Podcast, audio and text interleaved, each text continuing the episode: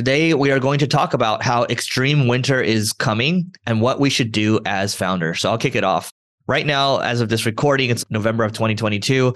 This week, Meta laid off 11,000 people, and Stripe last week, which is one of the most valuable private companies, laid off 14% of staff. And we are seeing hiring freezes kind of across the board. And then Twitter just cut 50% or so of staff last week. And so we're seeing more and more of these layoffs happening, right? Like nobody is really immune to this. We've actually had to make some cuts as well on, on our side just to make sure that our balance sheet is preserved going through this winter. And so, what we should do as founders, I guess I'll, I'll kick it off first, is we need to make sure that we are preserving our cash. So maybe in the last year or two, cash was trash, but now cash is oxygen. So you need to make sure that you're focused on profits and you are dumping any projects that are non-essential. So not going for these moonshot growth projects, focusing on your core business and actually driving value for your customers. And then you have to make sure that at the same time you're cutting too, right? And what I mean by that is ideally you're not cutting people because you don't want to affect people's livelihoods that much. So cutting again non-essential projects, cutting your software stuff, cutting your travel stuff. And then in some cases, unfortunately, some projects that you're eliminating are going to require you to eliminate some people. And so there's that aspect around it, right? And and I have some more stuff, but I'll turn it over to Will in a second. But I think what's also important to do, you as a leader, you have to remain calm because if you start to panic, everyone else is going to panic. Because imagine yourself flying a plane you are the captain and there's an engine failure right? And you start to panic oh we're gonna go down guys. Oh we just lost it we, we just lost the, the engine. Oh my god right? Versus like hey this is the captain. One engine went out. We're gonna go in for a landing right now and i will keep you updated as i find out more right? Or if it's like you know you're going into war or whatever and it's like oh i need you guys to come into this building right now. We're in big trouble. Everyone's dying right? It's like hey like i need you in this building right now come immediately, right? So those are just a couple things out the gate. Will, I'll turn it over to you. Great tactics when it comes to conserve. And I think that's definitely what everyone should be doing. And I think like taking a different strategy and approach is to be proactive, knowing the fact that your burn is certain amount every single month. You have such a long runway. You need to go out there and proactively go raise capital. And I think as much as there's extreme weather coming to the entire market and whatnot, there's still a lot of funds and dry powder on the sidelines waiting to invest in great projects, waiting to invest into great companies.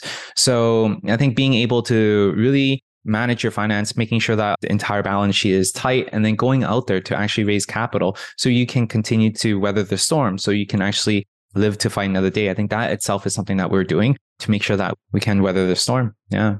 Yeah, so I'm actually going to disagree with that one. So we can we can agree to disagree on that one. So and the reason I, I disagree is because the last couple years, uh, maybe the last ten years or so, a lot of startup founders have gotten too used to this concept of of raising money. Oh, we need to raise the next round. We need to raise the next round. We need to raise the next round, and and focusing on growth over fundamentals around the business. And now I believe, fortunately, we're coming it back into a world where fundamentals matter again. And so it means there has to be a business model that's there. There has to ideally be profit that's there because we've seen valuations come down. Earnings are about to come down as well. We've seen earnings start to come down too. And so that's why everyone's rotating out of these tech stocks and rotating into things such as bonds are now safe again, right? So I would just say, like, you know, at the end of the day, make sure that you have a business model that's there, a business model that's impressive and the numbers look good.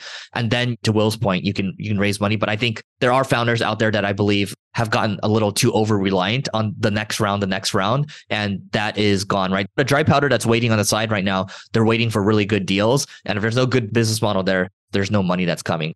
Next one for me, I'll just close it with one more on my side is leading by example, right? And so this means you as a leader running into battle first and being the last to eat, right? So this means like, yeah, maybe you need to cut your salary down to one dollar or so. And so it's required, right? It's it's your baby at the end of the day. Everything's your responsibility. If things aren't going that well, you have to lead by example and set the tone for everyone else, right? So this means again, staying disciplined, staying calm under pressure, and just moving quickly and being flexible. Anything else, Will?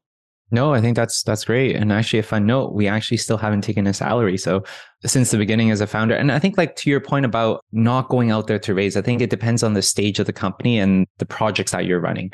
Right? There are a lot of pre-product market fit companies that have a great idea, have great traction, great team that has a great vision that they want to be able to conquer. And there are certain funds that really need to deploy capital to fund these type of projects. So I think like depending on the projects that you are are running, whether it's something that has a vision to solve a really big problem. I think that is something that we still need to go out there and do our very best and, and not be scared just because there's this winter and this entire sentiment is bad here's my prediction, and this is being recorded, and maybe we'll make this a short. So, so here, here's my prediction.